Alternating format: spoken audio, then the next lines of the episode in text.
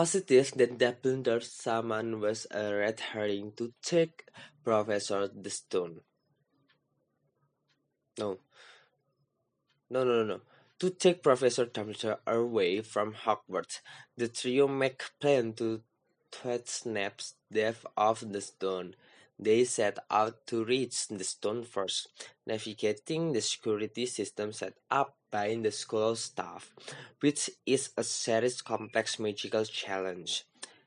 The three make it through together until finally Harry must enter the inner chamber alone. There he finds that Professor Quirrell, Professor Quirrell, not Snape, is attempting to steal the stone.